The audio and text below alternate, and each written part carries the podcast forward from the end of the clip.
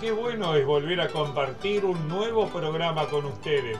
Buen día, los invito a disfrutar una hora con amigos. Buen día, mi nombre es Orena Orlando y los invito a escuchar Tenemos que hablar. Buen día, mi nombre es Daniel Rodríguez Vica y los invito a disfrutar los comentarios de fútbol con Picoto.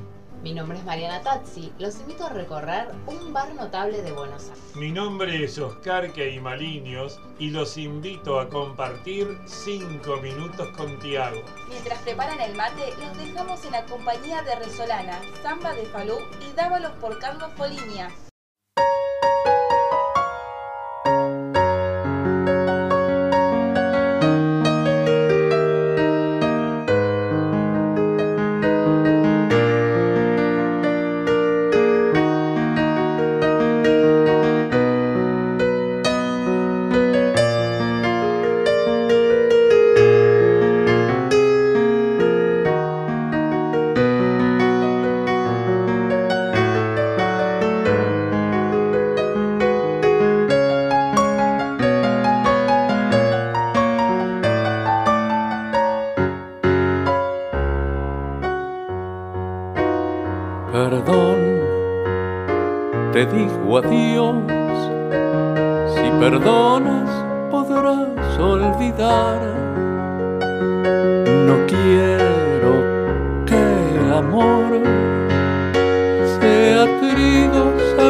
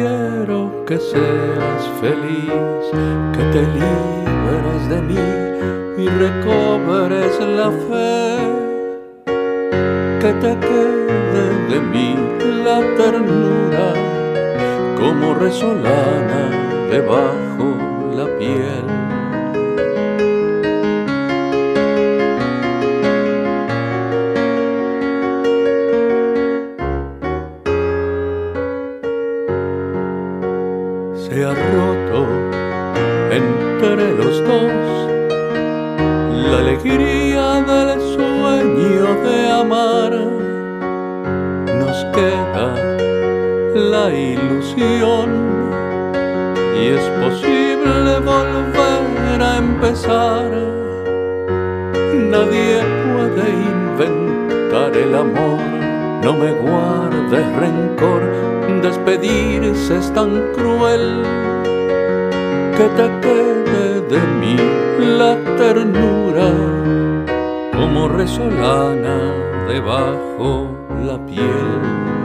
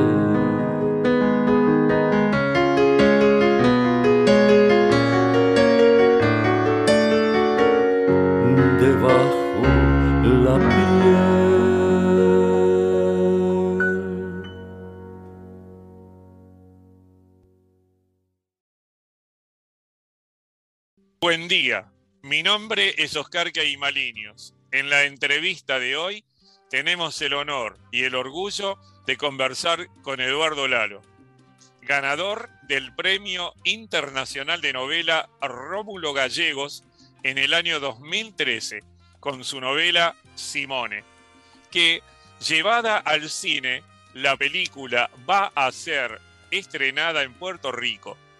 En el 2006 ganador del premio Ciudad de Valencia de ensayo. Si un libro necesita un glosario para poder entenderlo, entonces es mala literatura, dice Lalo, escritor y artista puertorriqueño. A través de la mirada de Eduardo, el Caribe adquiere otra fisonomía. En su obra se puede ver la ropa colgando de las ventanas y los personajes invisibles. Lejos de los lujosos cruceros, que amarran en el viejo San Juan y los hoteles de cinco estrellas. Buen día, Lalo. Un gusto, Oscar, Diana. Qué alegría, qué alegría volver a encontrarnos. Así es, así es. Eh, dos años sin ir a, San Juan. Ah. ¿Sabes cómo lo extraño? Sí, me acordaba en estos días de mi último viaje por allá a Buenos Aires. Y no podía precisar exactamente cuándo, pero creo que fue hace, tuve dos veces casi corrida hace como tres años. Y parece un mundo, parece mucho más que ese, que ese tiempo debido a, a las circunstancias que todos conocemos y padecemos. ¿no? Tú habías estado en Córdoba. En Córdoba estuve, sí, en el me gustó mucho, de hecho, en el, yo creo que habrá sido como en el 2010, por ahí, en, el primer Congreso de Literaturas del Caribe. ¿Cómo pasa el tiempo? Sí, Qué bárbaro. Bueno, Ariana tiene una pregunta para hacerte, y varias nosotros.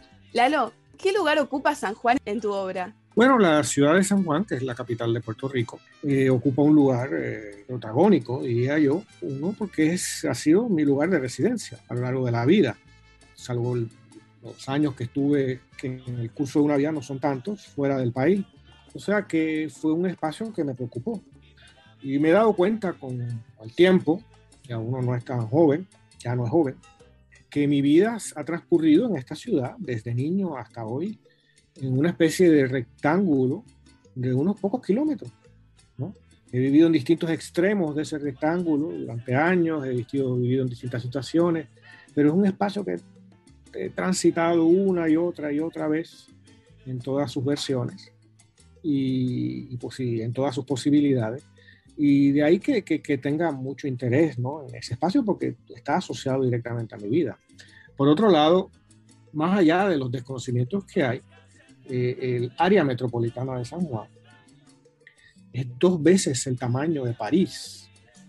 estamos hablando de un fenómeno catastrófico y a la misma vez interesante. Por un lado es la típica ciudad latinoamericana que a lo largo del siglo XX crece desmesuradamente, pero en el caso de San Juan, por la presencia colonial de Estados Unidos aquí, a partir de los años 50, el modelo de crecimiento urbano un modelo suburbano, como ocurrió en, ya había ocurrido en muchas ciudades de Estados Unidos y como posteriormente ha ido ocurriendo en el resto del mundo, en donde mucha gente empieza a vivir en las afueras de la ciudad, a crear urbanizaciones, muchas veces urbanizaciones casi como ciudadelas, ¿no? Para sectores más acomodados, ¿no?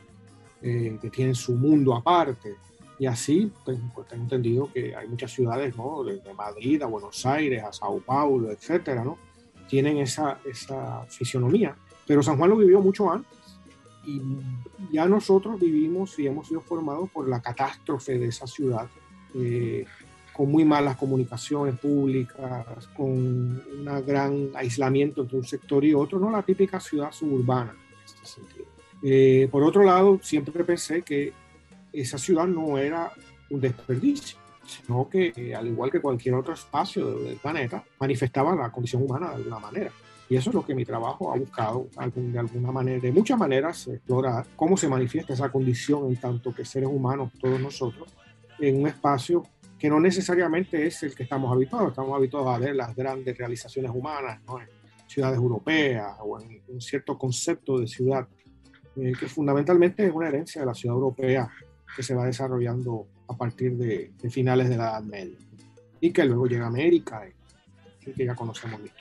Lalo, yo quisiera preguntarte cuál es la situación de la literatura actualmente en Puerto Rico. Bueno, es, es un espacio muy activo. Yo actualmente estoy de jurado de un premio literario que da una fundación, la Fundación Flamboyant, que es nuevo, es una edición que ocurre por primera vez y es algo hasta ahora que nunca había pasado y me parece una magnífica iniciativa de darle a escritores una beca se van a dar 15 becas, se van a otorgar 15 becas a 15 escritores por 25 mil dólares. Qué bueno, Por lo menos en este país nunca había pasado ni de lejos. Eh, es un incentivo importante. Claro, tomando en cuenta la precariedad laboral en que mucha gente, muchos escritores viven, estamos dan un curso aquí o dan un taller allá o trabajan en otra cosa. Esto a lo mejor les permite, pues no sé, cerca un año quizás, o cerca de un año de poder vivir eh, fundamentalmente dedicados a la escritura. Lo que quería llegar es que tuve que leer 130 participaciones y esto era ya una preselección, hubo más de 500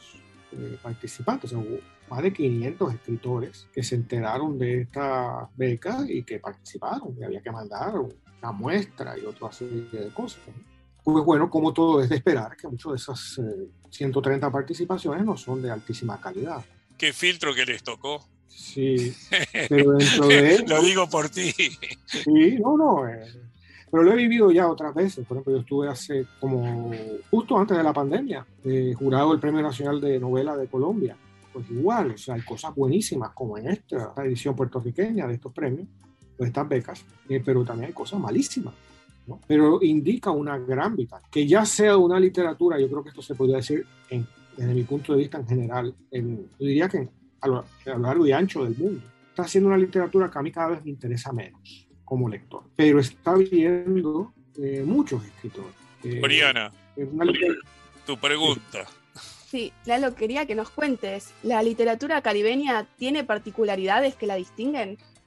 eh, eh, la literatura es la literatura en todas partes. Lo que pasa es que se utilizan las, eh, diferenciaciones regionales muchas veces como mecanismos de, de exclusión y de esa manera mecanismos de crear como una especie de banco regional que le conviene más a unos que a otros. Y me explico. Si fuera por los poderes que son, del, digamos, de la literatura mundial, lo que domina el mundo a nivel editorial, a nivel académico y tal, no existiría literatura latinoamericana, ¿no? O existirían dos autores, tres, y para ello ver cómo los conectas con la gran tradición occidental, ¿no? Pues imagínate tú, lo caribeño, menos todavía. ¿Por qué? Porque el mundo está construido a partir de la conquista y colonización. Entonces, lo- entre las cosas que hace la conquista y la colonización es que crea como un escalafón imaginario. Entonces, si tú eres un, como ocurre totalmente, constantemente en nuestros días, un, vamos a decir, un pensador, un filósofo, con pretensiones de filósofo, por no hablar de escritores de narrativa o poeta, alemán o francés, pues es casi una denominación de origen, casi es como tiene que ser bueno, porque mira, es francés, es alemán. Si eres sueco, pues mira, es curioso, es un poco excéntrico, pero debe ser bueno porque por lo menos es europeo, ¿no? Ahora, si eres boliviano o si eres puertorriqueño, es un chiste. Tú sabes, oh, conocí a un filósofo puertorriqueño, eso es lo que dirá un, un congreso, un, un profesor belga a un profesor italiano. ¿Entiendes? Porque el prejuicio está totalmente construido sobre eso. ¿Cuánta razón que tienes? Entonces, claro, hay un escalafón también que está dentro de los excluidos, porque toda América Latina y África y Asia y Oceanía está ahí excluida. Pero un argentino cotiza más que un neozelandés. Y un neozelandés cotiza mucho más que un habitante o un, un al pensador originario de Tahití, digamos, ¿no? o de las Marquesas o de las Islas Fiji, ¿no? Entonces la gente va a decir, no, pero lo que pasa es que en esos sitios no hay pensamiento, no hay pensamiento, todo lo contrario, lo hay probablemente. Eh, Lalo, eh, ¿y los artistas de Puerto Rico tienden a trabajar más sobre lo latinoamericano? La pregunta es abarcativa, ¿no? Para lo que es la cultura. Bueno, Puerto El. Rico es parte de América Latina, o sea que cualquier cosa que hacen los puertorriqueños, incluidos la diáspora puertorriqueña en el mundo, eh, no solo en Estados Unidos, que es muy grande, eh, es latinoamericano. Claro, pero tú sabes que lamentablemente para mucha gente es como que el Caribe es otra cosa. Es triste, ¿no? No lo, no lo, no lo incorpora a Latinoamérica, pareciera. Sí, lo que Por eso la la- pregunta, a veces yo me la... aquí la no conozco Puerto Rico, pero veo con mis ojos y palpito. Pero para quienes no lo conocen, va esa pregunta que te hago. Sí, eh, pero la respuesta es evidente, Oscar, que tú la, tú la conoces, por supuesto. Todo lo que se hace está dentro del contexto de la música latino, de la cultura latinoamericana. Hoy, la noticia es, amanecimos aquí con la noticia de la muerte de un gran salsero, ¿no? Un gran músico, intérprete de ese género de música, oriundo fundamentalmente de Puerto Rico y Cuba, Roberto Ruena. Ah, Roberto. Ruena murió. Es como decir que muriera un gran tanguero, Hasta aquí entrevistamos a Eduardo Lalo, ganador del Premio Internacional de Novela Rómulo Gallegos en el año 2013 con su novela Simone, editada en Argentina por la editorial Corregidor. En el próximo programa continuaremos con esta entrevista. Muchas gracias y esperamos que haya sido del agrado de todos ustedes.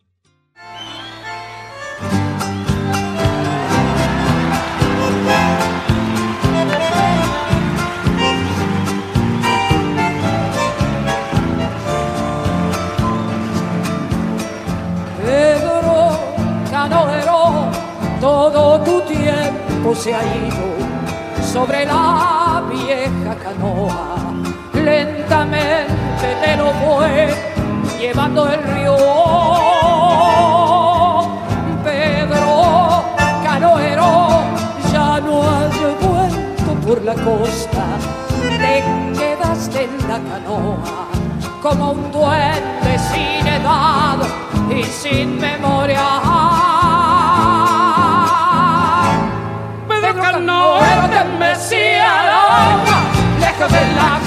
Cuando te dormía. Pedro Canoero, corazón de arcilla, sobre la canoa te fue la vida. Pedro Canoero te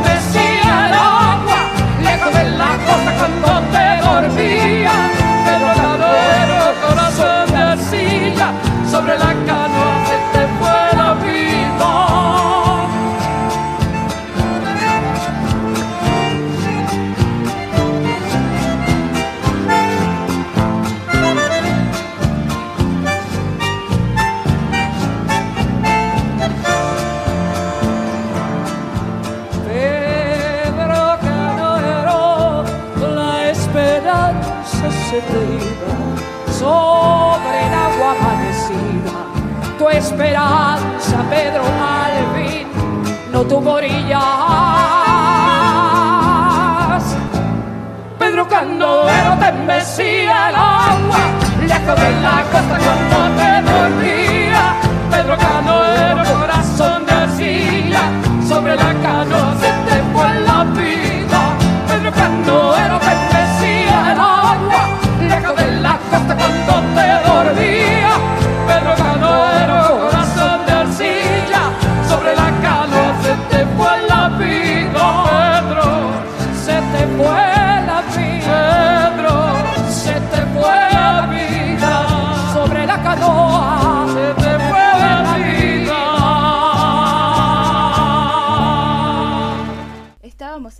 escuchando a Mercedes Sosa con Teresa Parodi y su tema Pedro Canoero.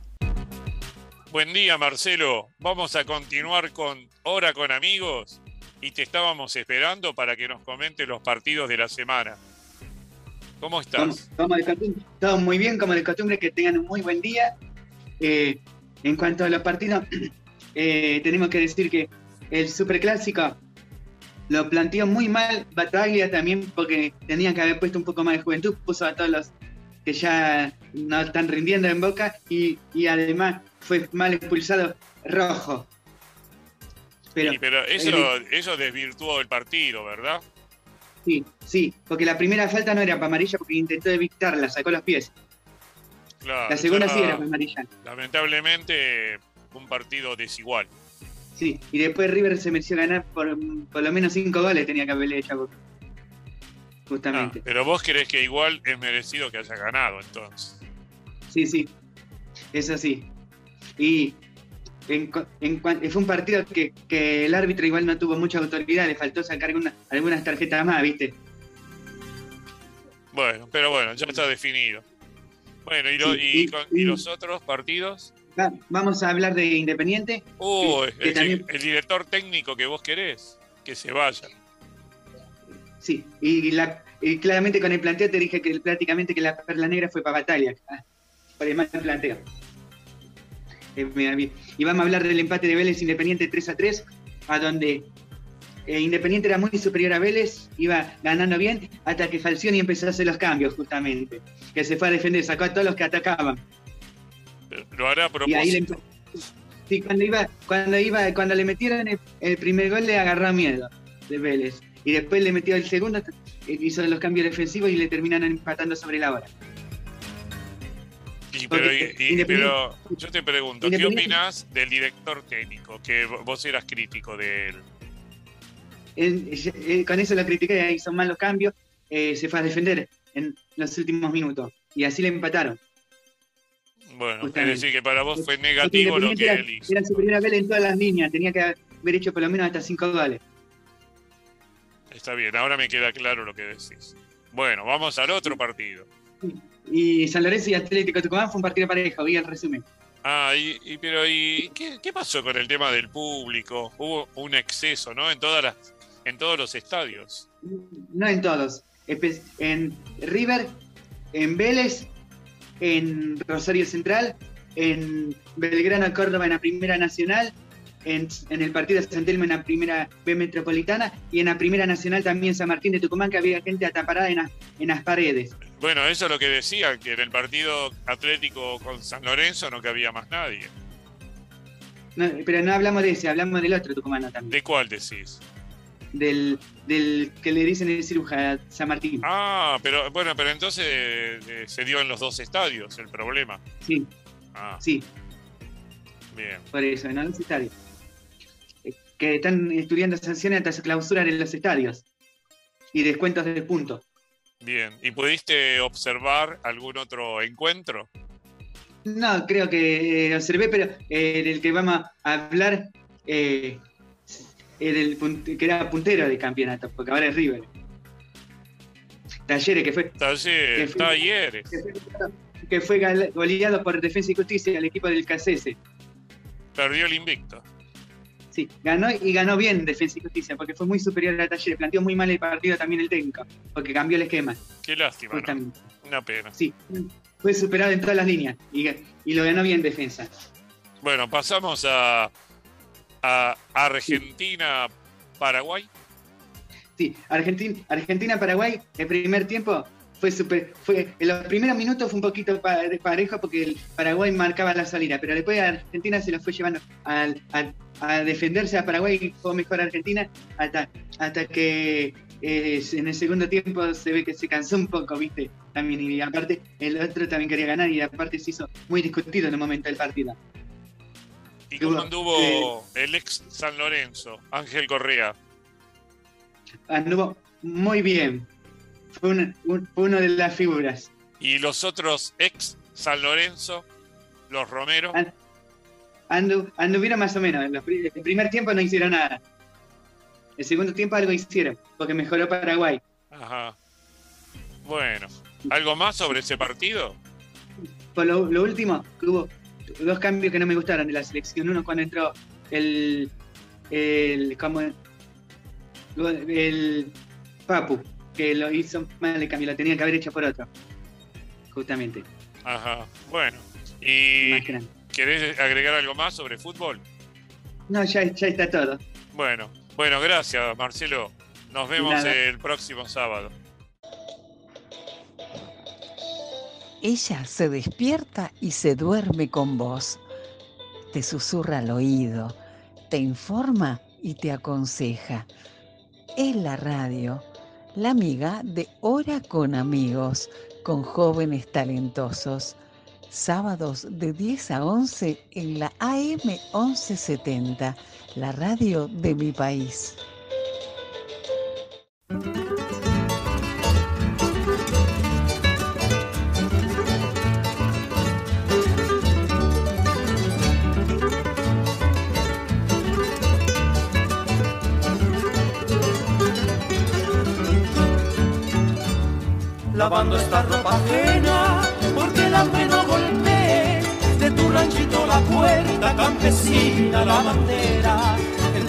Tu mirar honda pena, hija del pueblo se lee, mas ha de alumbrarte cierta la justicia venidera, tú eres la flor del trabajo, que no marchita ni el sol, fue tu virtud que me atrajo, ganas tu pan con honor tu hermosa causa yo apoyo y el peso sé de tu cruz.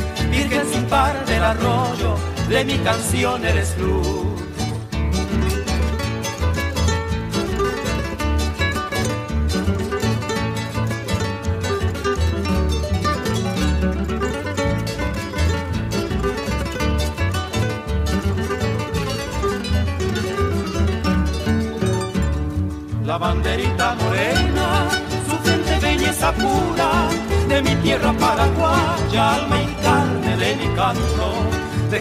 Júbilo a la guayena, la sombra de tu escultura, de mujer que no desmaya en su sacrificio santo, mi musa de la ribera, la del idioma de miel, mi corazón en que imperas, te alaba su verbo fiel mi tu clase alimenta con su dolor sin el aire, cual nieta de residenta y joya del Paraguay.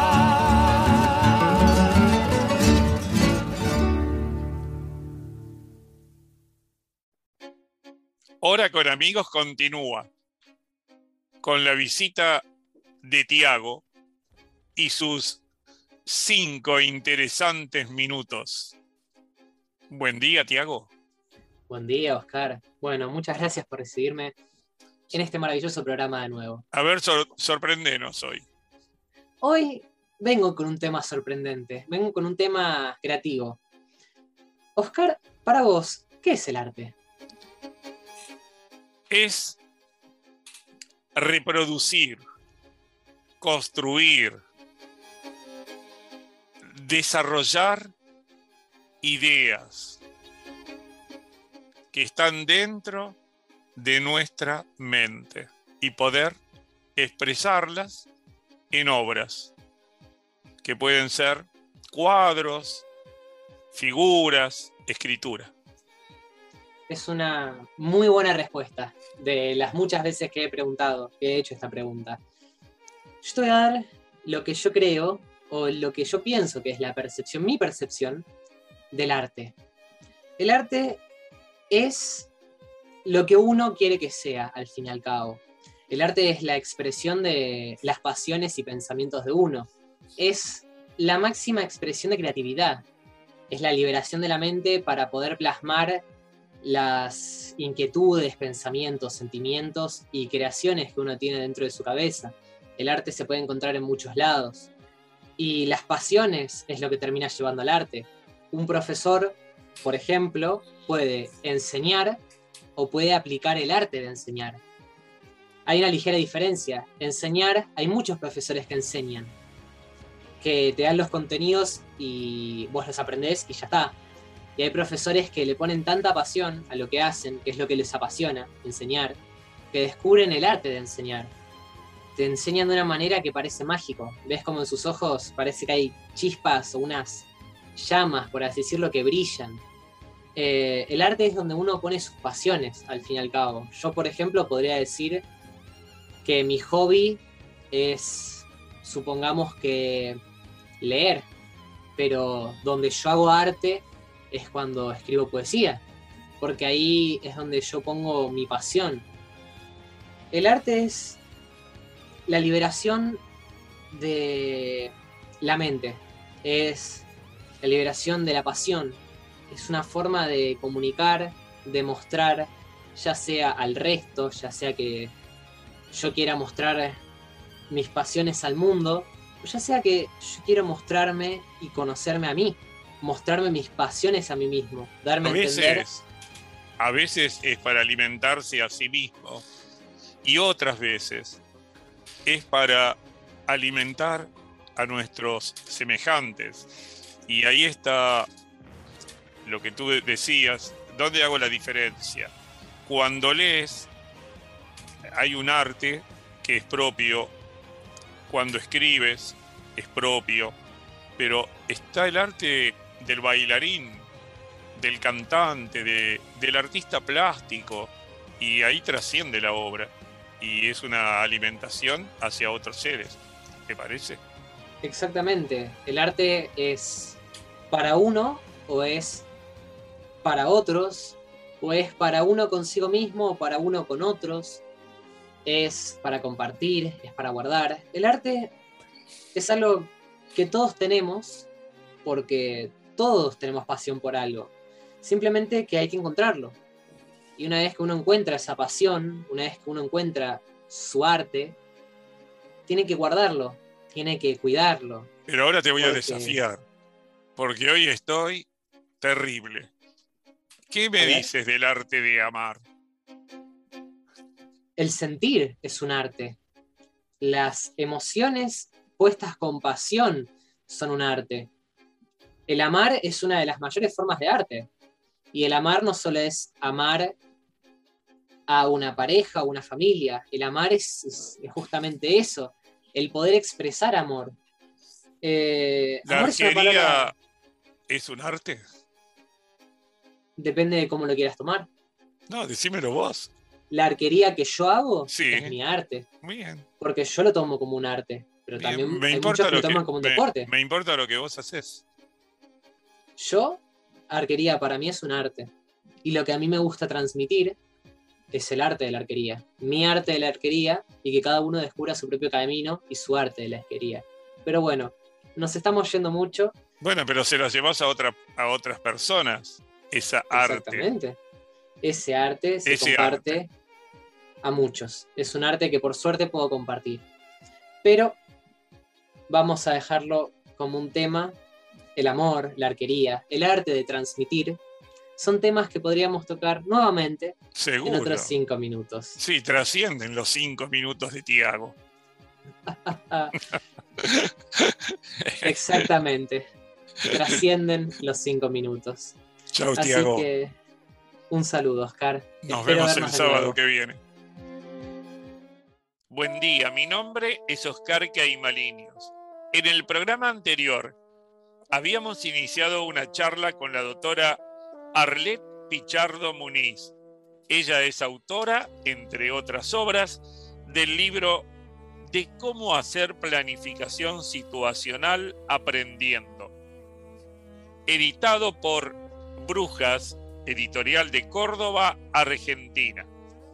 Para continuar con nuestra entrevista, le preguntamos a Arlet qué significa la planificación. La planificación implica un trabajo colaborativo. Tú lo acabas de explicar mejor que yo, donde hay una cantidad de actores que van jugando papeles diferentes, que se van sumando en el proceso, que se van articulando, que van creando sinergias y que a partir de ahí entonces podemos llegar a tener un plan o un programa o un proyecto que va a tener dos características muy importantes. Uno, va a ser viable. ¿Y eso qué significa? Que va, se va a poder poner en práctica. Y dos, vamos a tener un resultado que va a tener cierto nivel de trascendencia. ¿Qué significa trascendencia? De que así como se involucraron una cantidad de actores para generar el producto en sí, que en este caso es este libro, se van a ir articulando otros actores que van a utilizar este producto. Eh, en la medida en que los estudiantes lo leen, en que los profesores lo explican, hay una cantidad de actores que le van a dar uso a este producto. Inclusive yo me quedo sorprendida de los usos que la gente le puede dar a un libro como este que ni yo misma me imaginaba que podía llegar a tener esos efectos esos impactos. Entonces, al final de cuentas, ¿qué es la planificación? La planificación es generar un proceso desencadenante de acciones. No es simplemente el hecho de sentarse uno a decir, yo quiero hacer esto, yo quiero hacer lo otro, o de escribirlo en un documento. ¿tá? Y esto es, es un aprendizaje que yo he tenido a lo largo de más de 30 años de vida profesional. ¿Qué hace la diferencia en una organización de base, en, en una oficina pública, en una empresa, en cualquier instancia? La diferencia la hace cuando la gente entiende que la planificación es un proceso mucho más amplio que involucra una cantidad importante de componentes que van más allá de escribir un documento o de detallar actividades, porque este es otro elemento importante. ¿Qué hace la planificación situacional? ¿Y qué me la diferencia del activismo? Que cuando hacemos planificación situacional tenemos una directriz sobre la cual se organiza todo lo que estamos haciendo. Y no estamos haciendo actividades por actividades, no hacemos cosas por hacer cosas simplemente, sino que hay una direccionalidad, hay una columna vertebral que articula lo que estamos haciendo y para lo que estamos haciendo. Estas son algunas de las cosas que están planteadas en este libro de cómo hacer planificación situacional aprendiendo. Ahora, eh, Arlet, te interrumpo y quiero acotar lo siguiente. em, para que ese libro hoy día esté en nuestras manos, ha habido alguien que lo creó, que eres tú. Ha habido una creación del libro. Y luego, bueno, ahí voy. Y luego se, desarrollaron las diferentes secuencias que tú fuiste mencionando. Entre ellas mi participación, mi insistencia, luego se fue sumando el editor y a raíz de eso un equipo de colaboradores logró elaborar, llamémoslo con todo respeto, el producto. Un producto que yo considero es una herramienta, pero la pregunta que te quiero hacer es, con esa herramienta en la mano, ¿quiénes son los profesionales que ahora deben ejecutar tu creación, efectivizarla, hacer que, que realmente sea productiva? Este libro está pensado no solamente para profesionales, aunque puede ser que esté escrito en un lenguaje dirigido a profesionales. Este libro está escrito y pensado para cualquier persona, porque una de las cosas más importantes que está en este libro es el desarrollo de lo que hemos llamado el modelo PIPOE. El modelo PIPOE es un método para hacer planificación situacional. PIPOE viene de las siglas de los componentes que antes anuncié que debemos de tener en cuenta cuando hacemos un proceso de planificación situacional. La P de promoción, la I de indagación, la segunda P de programación, la O de organización y la E de evaluación. Bueno, eso significa que es aplicable a, a industrias, comercios, profesionales, docentes. Lo que pasa es que cada uno de estos grupos tiene que buscar la especificidad de, de la naturaleza de la actividad que está haciendo y ver cómo es que lo va a poner en práctica. Entonces, Esa sería la llamada tarea de campo. Exactamente. ¿Qué es lo que nosotros estamos planteando en este modelo PIPOE que, insisto, no es una invención, no es algo que yo eh, me lo soñé y al día siguiente me levanté y lo escribí, no, es algo con lo que yo he venido trabajando desde hace más de 30 años en organizaciones más diversas y que he podido ver la diferencia de una y de otra. ¿Qué quiere decir el modelo PIPOE? Cuando eh, un proceso de planificación implica promoción. ¿Y qué es la promoción? La promoción es la búsqueda de apoyo. La promoción es esta, la idea que tenemos para hacer, llámese un plan, una política pública, una estrategia, un programa, un proyecto. Esa idea tiene que, tenemos que buscar apoyo para ella. Eh, indagación. Tenemos que estudiar cuáles son las condiciones en las cuales esa idea se puede instrumentar, se puede pasar a la práctica. Programación. Ahí sí tenemos que sentarnos a escribir en detalle de qué se trata, ¿no? Eh, cuáles son los tiempos, cuáles son las responsabilidades, cuáles son los recursos que se tienen. Organización cómo se van a organizar los, eh, los equipos que van a poner en práctica este proceso de planificación y cómo se van a coordinar y al mismo tiempo los recursos, cómo se van a administrar. Un componente fundamental de la planificación es el presupuesto. Si no tengo recursos, y no estoy hablando de dinero, estoy hablando de recursos en sentido amplio, incluyendo el tiempo. El tiempo, tiempo y espacio, me imagino. Exactamente, es el recurso menos valorado y es el más importante. Entonces yo tengo que administrar el tiempo de esos, de esos recursos. Yo me acuerdo cuando estábamos con este proyecto eh, con Marcelo, yo dije, tengo que terminar de escribirlo este año en noviembre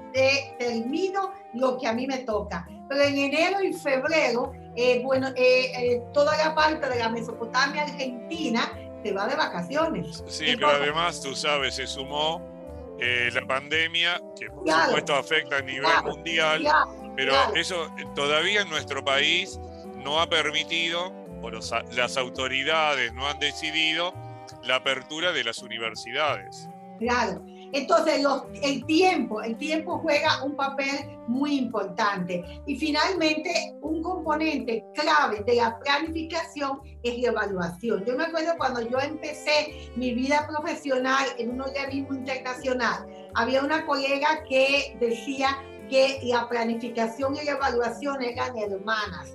Y yo le decía, no, mire, si de parentesco se trata, no son hermanas. La evaluación es hija de la planificación. Entonces, siempre que yo hablo de planificación, tiene que estar incluido el elemento de evaluación. ¿Por qué? Porque la evaluación es la que me permite ir ajustando el proceso de planificación. La evaluación es la que me permite, la que me da la capacidad de flexibilidad. Ok, y ahora sí, planifiqué el tiempo de una manera y se vino la pandemia, entonces tengo que introducir un proceso de evaluación que me permita flexibilizar la forma en cómo estoy llevando adelante. Eh, este entonces, la pregunta que se me ocurre es la siguiente, en el mientras tanto, que no sabemos qué lapso va a abarcar, porque depende de países.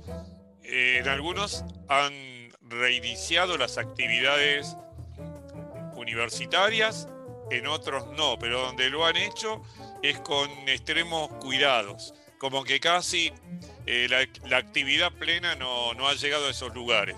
Yo me pregunto, y tal vez muchas personas también, ¿cuál es la guía necesaria para la utilización y aplicación del libro, de lo que el libro contiene? Tal vez, eh, eh, a ver, puedo ser más claro necesito del acompañamiento de un docente para hacerle consultas, pero no lo tengo. ¿Dónde recurro? La respuesta a esta pregunta la recibiremos en nuestro próximo programa. Agradecemos vuestro interés. Buen día. Seguimos con música en la radio AM1170 y ahora vamos con Hugo Lagos y su tema La Consentida.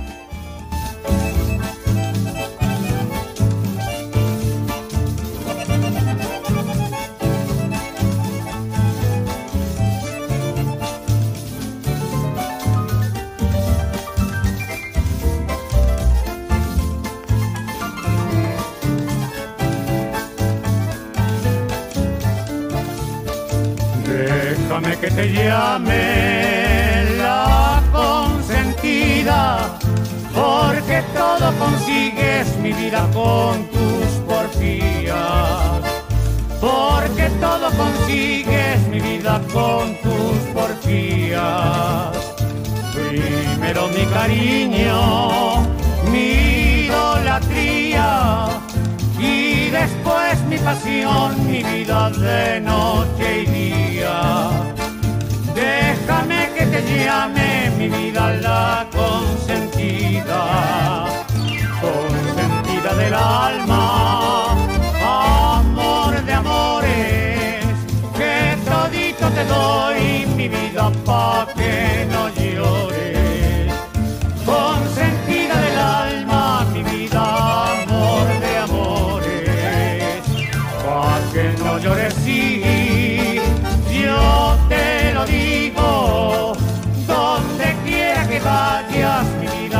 iré contigo. Eres la consentida, mi vida, de noche y día.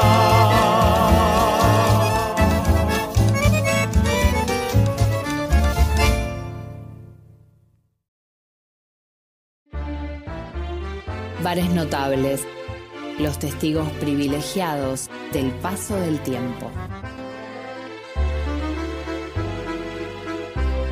La Mezzetta. Incluir a esta pizzería en esta guía lo siento como una obligación, porque hablar de pizza en Buenos Aires es un asunto de máxima seriedad, ya que es una de las costumbres gastronómicas más arraigadas en el corazón del porteño. La Mezzetta no será un bodegón con todas las letras, pero presenta muchas de sus características esenciales. Fue fundada en 1938. Los actuales propietarios relevaron el local en 1957. Desde esa época sigue prácticamente igual, sacando de sus hornos a gas en sus bandejas de aluminio ya oscurecido por el uso, cinco variedades de pizza, Nada de publicidad. Es el continuo tam-tam del boca a boca que alimenta el mito. No hay mesas, se come de dorapa, de parado, y rápidamente, ya que la concurrencia es tan masiva que pareciera que los que recién llegan empujan a los que llegaron antes para que les dejen el lugar libre. Los clientes más fieles son los taxistas y los motoqueros, y por supuesto aquellos fanáticos, que son muchos, que pasan por la zona y tienen ganas de mordisquear un par de porciones. Aquí la pizza es alta, aceitosa, sin concesiones a la moda light, con mucha masa y un mar de queso mozzarella. Nada que ver con las versiones modernas, finitas y minimalistas, propuestas por los nuevos maestros pizzeros. La mezzeta. Conocela.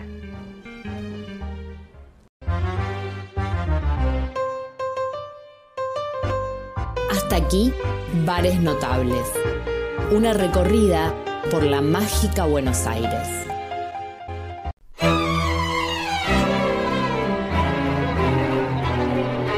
Bienvenidos a Tenemos que hablar, un lugar para filosofar.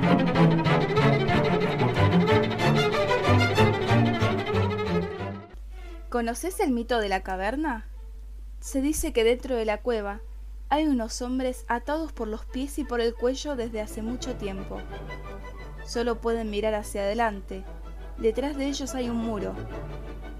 Y más allá del muro, un fuego encendido. Los hombres, que mantienen el fuego, mueven unas figuras por encima del muro que se proyectan en la pared de la cueva. Los prisioneros piensan que las sombras que ven reflejadas son la realidad, porque es lo único que pueden ver.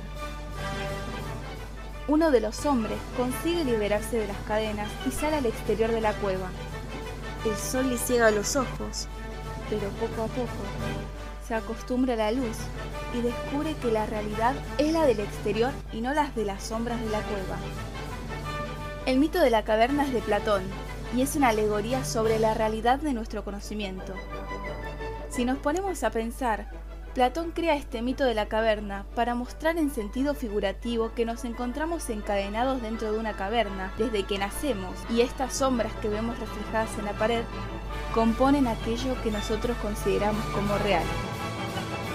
¿Vos qué opinás? ¿Considerás que este mito es realmente así?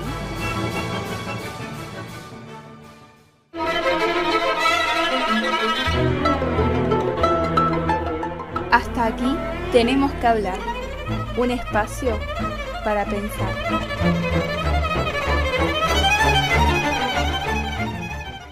Llegamos con el estado del tiempo para hoy sábado y lo que resta del fin de semana con nuestro príncipe, el príncipe del tiempo, Marcelo Picotto.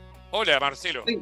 Hola, ¿cómo andan? Yo tengo que comentar que va, a haber dos días de mala noticia en cuanto al pronóstico de acá en Capital y Gran Buenos Aires, mientras que en la costa atlántica va a haber buenas noticias dentro de todo. El sábado va a haber cielo despejado a parcialmente nublado para lo que queda del sábado, con una máxima de 21 graditos. Para el domingo amanece con cielo mayormente nublado, algo inestable, y a la tarde-noche algunos chaparrones, con una mínima de alrededor de, 10, de 15 grados, máxima de 21. El lunes, lluvias aisladas a la mañana y a la tarde-noche chaparrones. La probabilidad de precipitaciones empieza a 40%, mínima de 16, máxima de 21 grados. Y cerramos con el martes con cielo eh, mayormente nublado, una mínima de 15 grados, una máxima de 22 grados. Y en la costa va a haber un, lo, que, lo que queda hoy sábado con cielo parcialmente nublado y máxima que están desde San Clemente hasta Mar del Plata entre los 18 y los 19 grados y de Mar del Plata a Monte Hermoso de 18 a 22 grados. Y el día, domingo, el día domingo se prevé buen tiempo, con cielo mayormente nublado, mínima de, arre, de alrededor de San Clemente a Monte Hermoso, de la mínima de alrededor de 7 grados a 9 grados y máximas de San Clemente a Montehermoso de entre 18 y 21 grados. Y el lunes algunas precipitaciones por la tarde en la costa, mínimas alrededor de los 12 a 13 grados, máxima entre los 18 y 19 grados. Bueno, para la gente que fue, el lunes ya va a estar volviendo a sus hogares. Sí, que hay un 75% de ocupación en toda la costa. Y agreguemos y pidamos, por favor, ser prudentes para conducir con tranquilidad y terminar este fin de semana con mucha alegría en todo el país. Gracias, Marcelo. Te despedimos. la pandemia también. Gracias, sí, Marcelo, cómo no.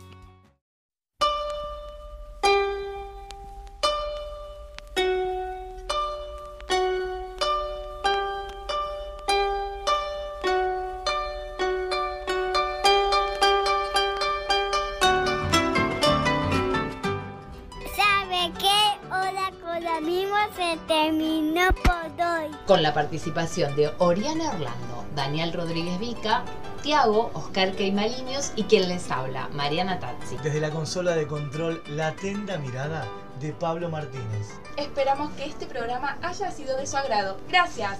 No se vayan, ya viene Luisita Guillén. Seguinos en Instagram y Spotify como Hora con Ami. Les deseamos feliz sábado y excelente fin de semana.